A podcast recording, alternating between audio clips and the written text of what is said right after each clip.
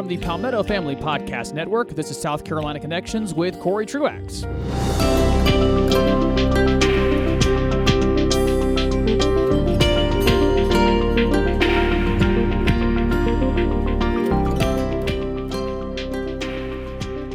And welcome into this edition of South Carolina Connections. I'm your host, Cory Truax. Glad to have you with us for this edition.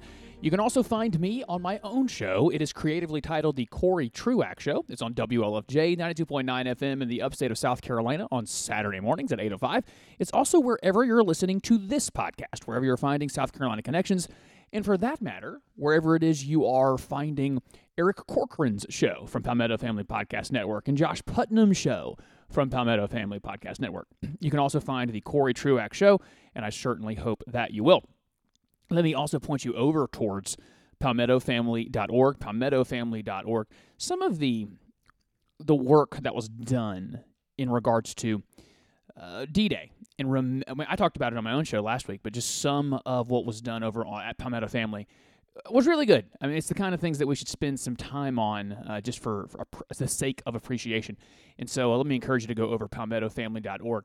Uh, but there's also just plenty of good news where you can be a well informed person from a biblical and Christian perspective, uh, the religious American perspective on what's going on in the news. For, uh, for South Carolina Connections, one of the things that we like to do here is we take a look at the events going on in the world from a biblical lens and see how they might affect you and affect the families of South Carolina.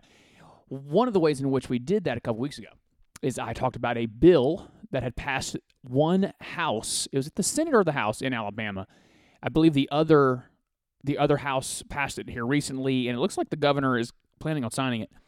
That does away with marriage licenses. That the the government would no longer be involved in marriage. And, and I brought up this. This might have been the the way in which we should have seen marriage even back in the 90s when the the moment the homosexual marriage issue came up, we, we probably should have been eva- evaluating well, what is marriage? Why is the government evol- involved in it? Uh, what kind of validity do we find in our own marriages because the government says we're married versus how I think a lot of religious people see their marriage that it's not important to them that South Carolina calls them married. It's important that they made vows to a woman, to a man in the image of God before the people of God, usually in the place of God, being presided over by a man of God. Like these are the reasons why we think we're married. That's where the value comes. And so I asked the question maybe, or shouldn't we start thinking through that maybe this is a good idea?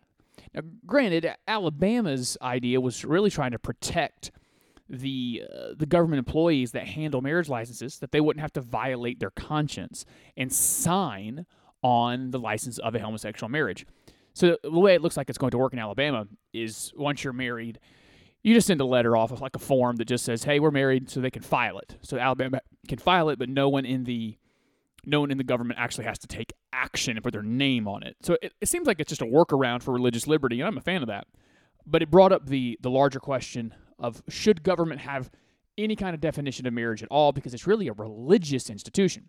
So I brought that up and then one of our listeners here at Palmetto Family, Adam, he wrote in, and I want to read to you his email.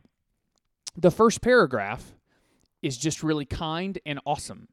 And I wasn't going to read it because it seems quite gratuitous of myself to read nice things about myself. But hey, uh, let's just read it anyway, or at least part of it. He said he wanted to say he, he really appreciates my two shows. That's this one and the Cory Truax show.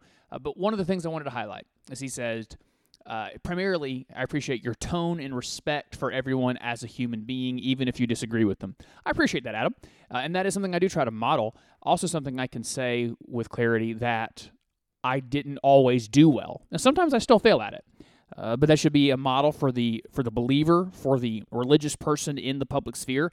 Let's behave differently than the world around us. Let's be people who honor those with whom we disagree because they're still people. Uh, but here's then he then he responded to my thought about whether or not government should be inside marriage at all. He said this Adam writes, I wanted to take a quick opportunity to take you up on the request for listener feedback and your opinion that it probably does make sense for the state to get completely out of the marriage business. Just as you stated, I'm totally open to changing my mind on this, but my question would uh, my question would be if the state gets out of the marriage business, won't it no longer be able to give incentives towards marriage?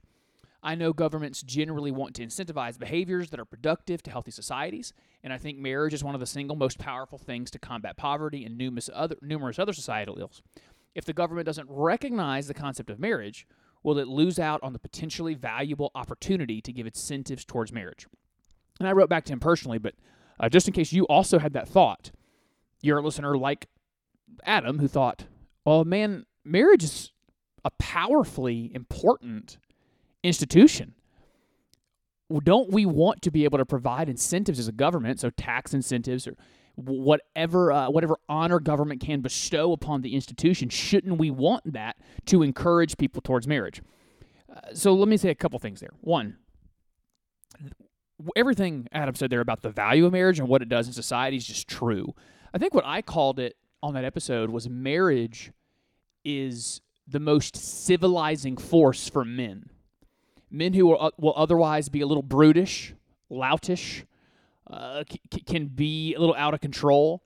Marriage is civilizing, slows men down as they then take on the responsibility, the sacred responsibility of the protection, care, and provision for a woman.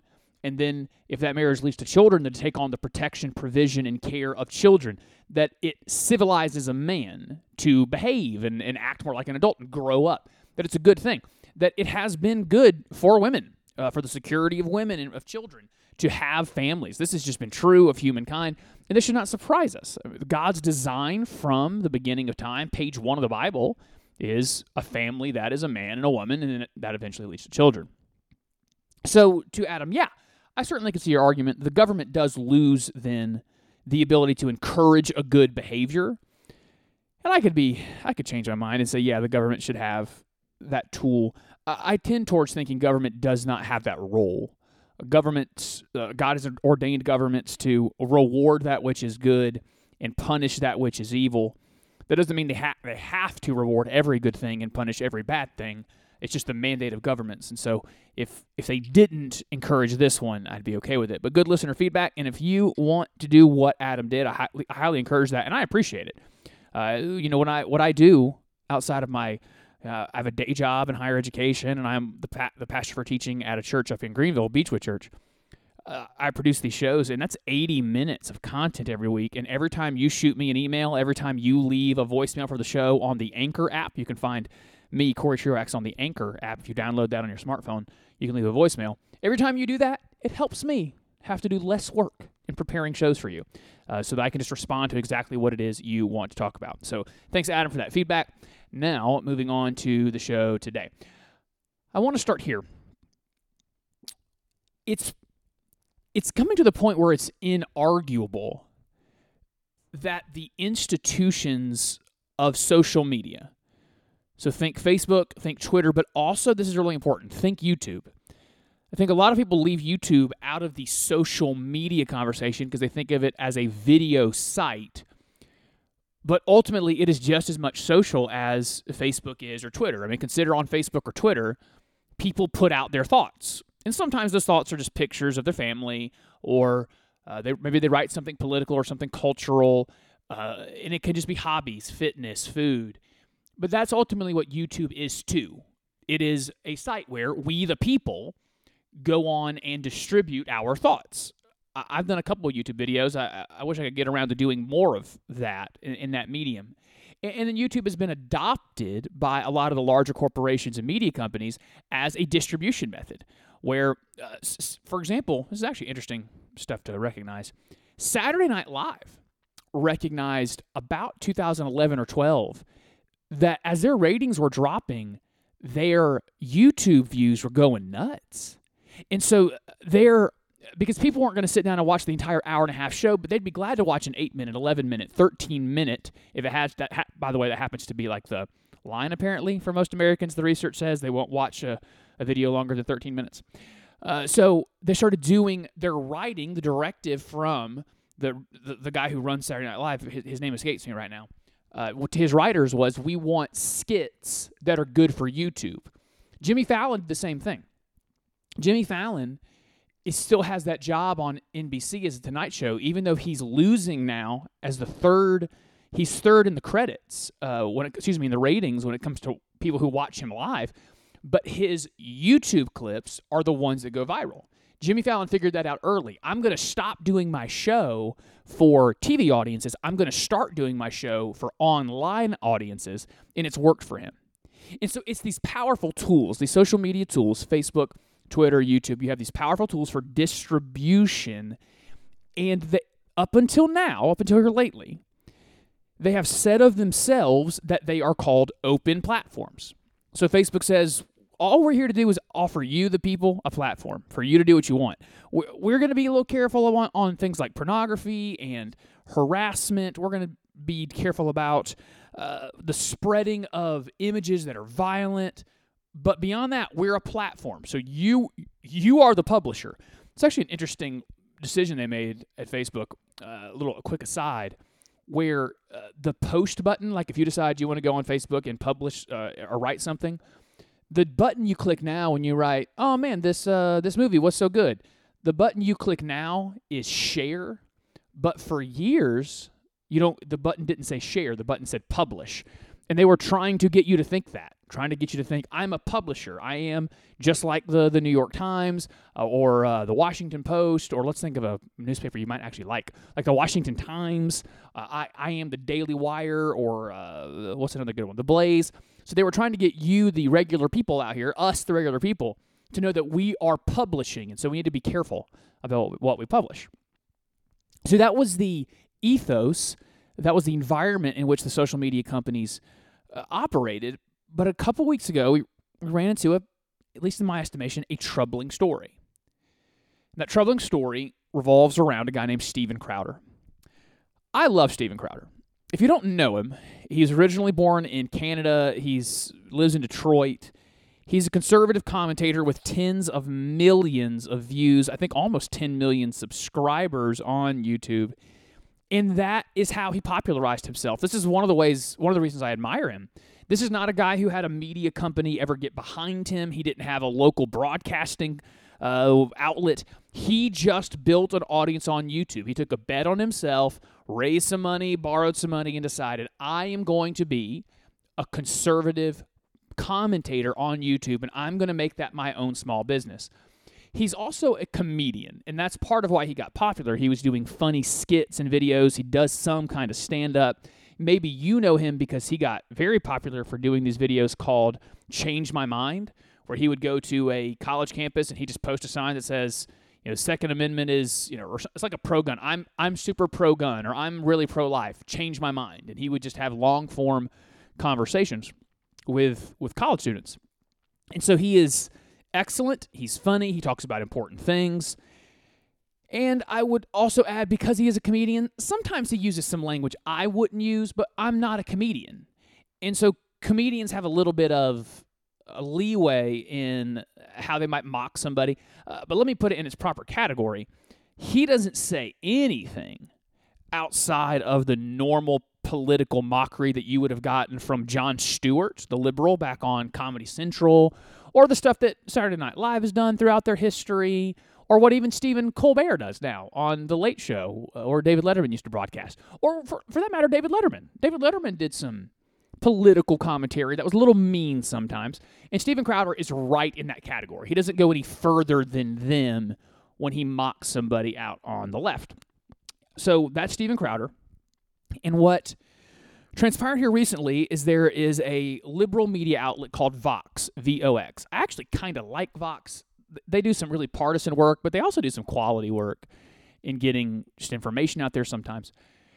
They decided to target him they decided to go to YouTube and target Steven Crowder as someone who needed to be kicked off of YouTube, primarily because over the last couple years, uh, Crowder responds to Vox. So Vox will put out some explainer videos and they will explain something from a liberal perspective. They'll be dishonest in a lot of those videos. And Steven Crowder will respond to those. And one of the people he responds to is a Hispanic host on Vox who's also homosexual. And so Steven Crowder will call him lispy. Uh, he'll and so he that's one of the things he's made fun of him on. And so they go to YouTube and say he's harassing this host of ours. He harass, harasses him all the time, which is false. He's got a, a couple episodes where he mentioned him, and Crowder puts out dozens of uh, dozens of hours of content every week, and we're talking about a couple times over the last couple years. He mentioned this lispy commentator on Vox, and YouTube comes back, and oh, I should also mention Vox gets funding, uh, where like a guy like Steven Crowder, he's only funded because people give him money. They they give him subscription. So I, I, he has a thing called the Mug, Club, or uh, but he has his own viewers supporting him. Well, Vox doesn't have that. Vox has big liberal donors behind them. I believe they got some money from NBC Universal. If it was not NBC Universal, it was uh, Viacom, which is a parent company of CBS. So they're this big liberal news outlet, and they have big money donors behind them. And so they go after little Steven Crowder, and YouTube comes back and says, "No, he didn't break any of our rules. He, he is totally inside the rules of uh, of use that we wrote down." But nevertheless, because we think the cumulative effect he has on the conversation is harmful, we are demonetizing his videos, which means he can't make any money off of advertisers on YouTube. So the the left wanted him thrown off the air. They wanted him thrown off YouTube. He can't even use YouTube because there is a portion of the left that is no longer wanting to have a conversation. Their desire is shut everybody up. If you don't agree with us, if you are not left wing secular progressive, we don't want to talk to you. We don't think you should have a platform. You should be destroyed. Your life should be destroyed. Your livelihood should be destroyed. And that was their position on David Crowder or Steven Crowder. He should have to be destroyed. YouTube didn't kick him off the the platform, but they did say he can't make money on the platform. When YouTube makes that decision, they seem to stop being a platform and they start to be an editor.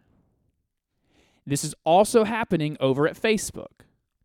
Three years ago, you might remember that Glenn Beck and what's the guy with the bow ties? Tucker Carlson and a couple other conservative hosts were brought to Silicon Valley and met with Mark Zuckerberg because it was clear that the people who worked at Facebook were hiding or at least throttling down the access people were getting to conservative media sites.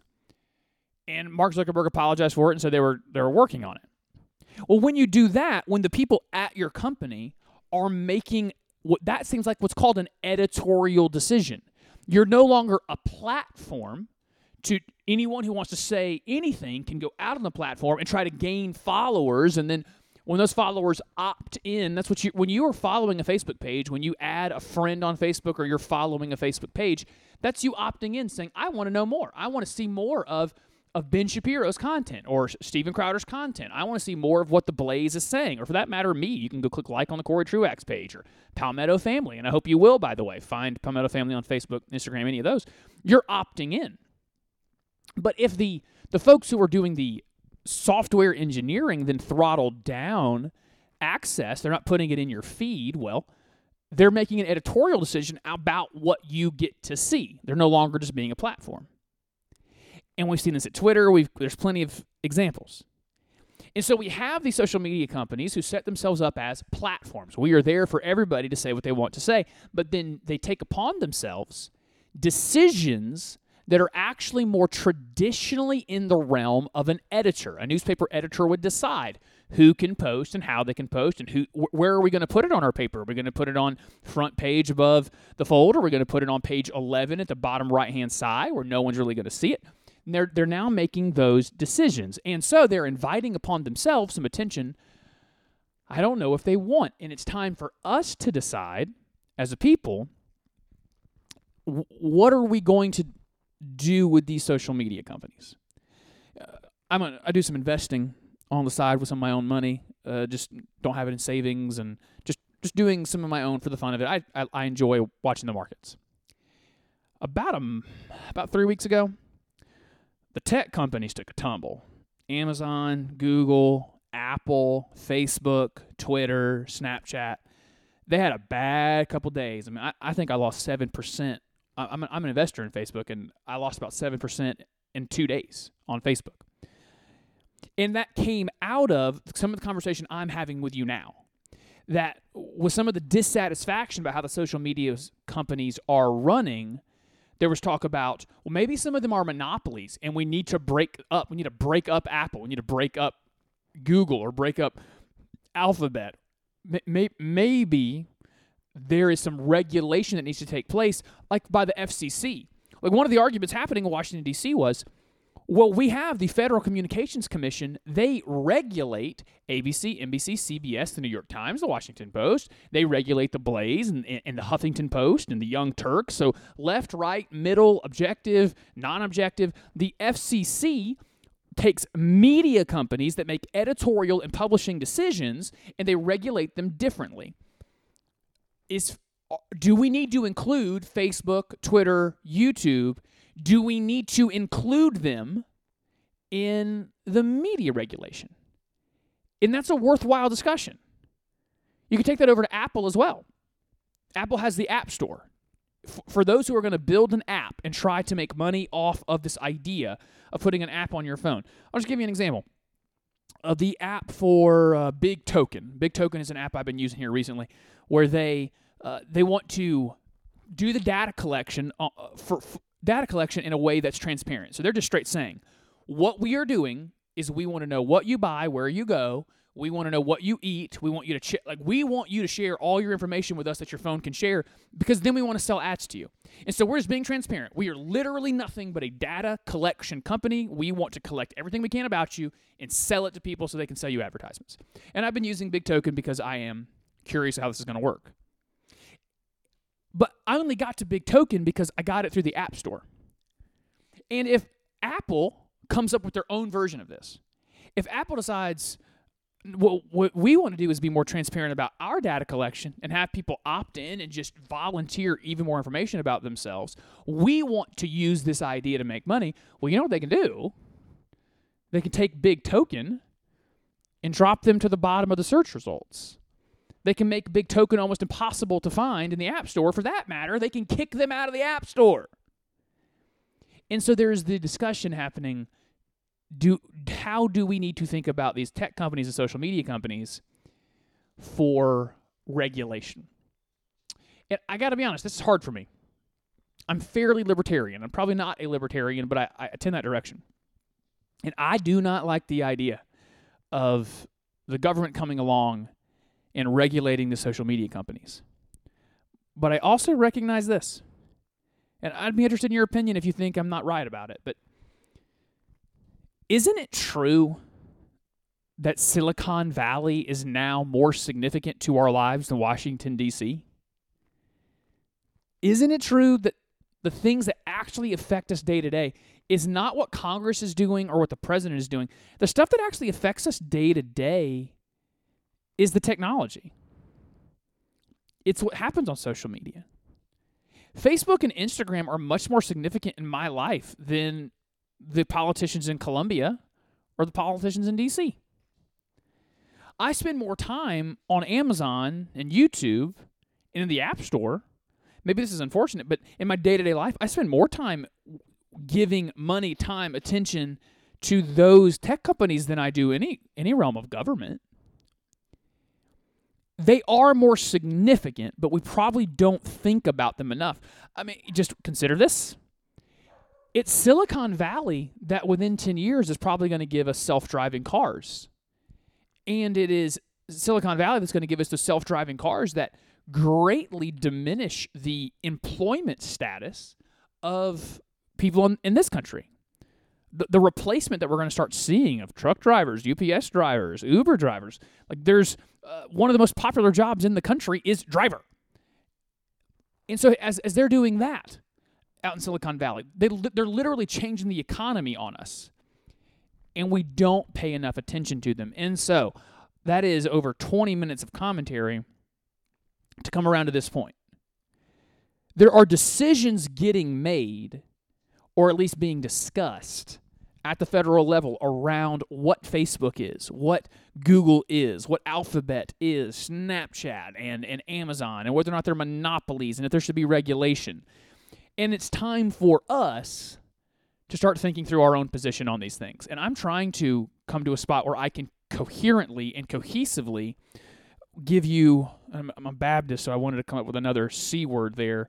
uh, co- co- cohesively, and I don't even remember the first one, but uh, and also do it in a succinct way, an opinion on this because I don't like the idea of regulation, but we do have to start to recognize that they are unbelievably powerful companies and probably more powerful than than anything we've seen from a corporate setting, and so it might be time to start thinking through what it is we need to do with them.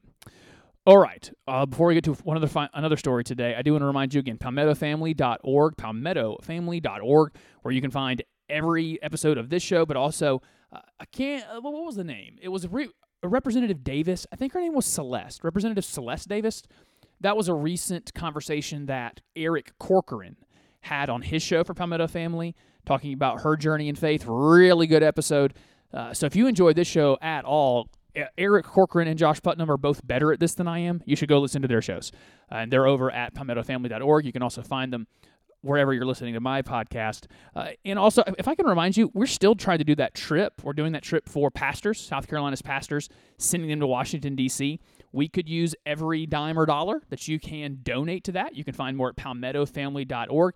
If you have interest like we do in seeing to it that our representatives, South Carolina's representatives in Congress, are influenced by the pastors and church leaders of the state. Well, we need your help to do that. Palmetto Family is doing that kind of work.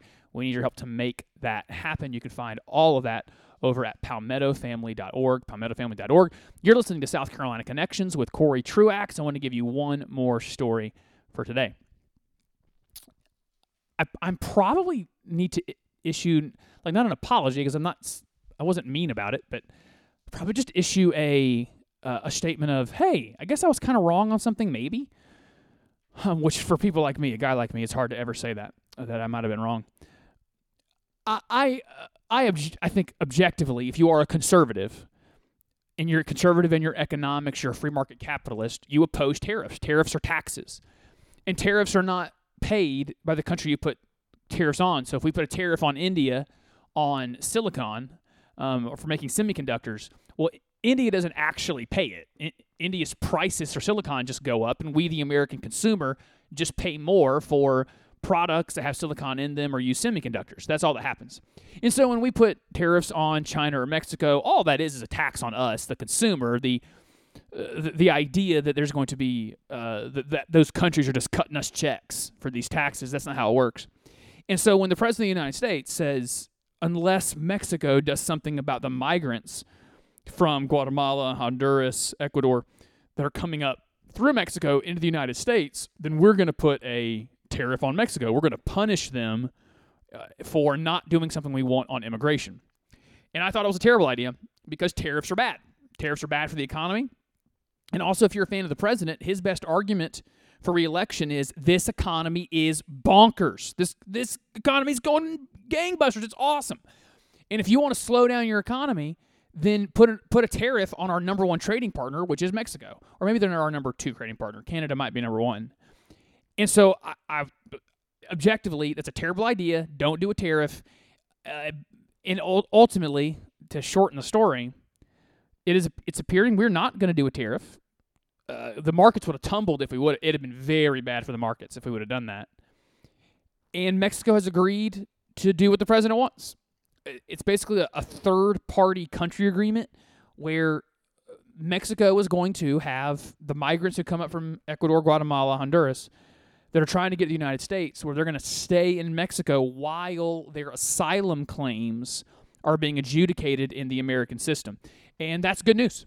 It is objectively good news, and we should celebrate that. We should celebrate when you get objectively good news. Both are good.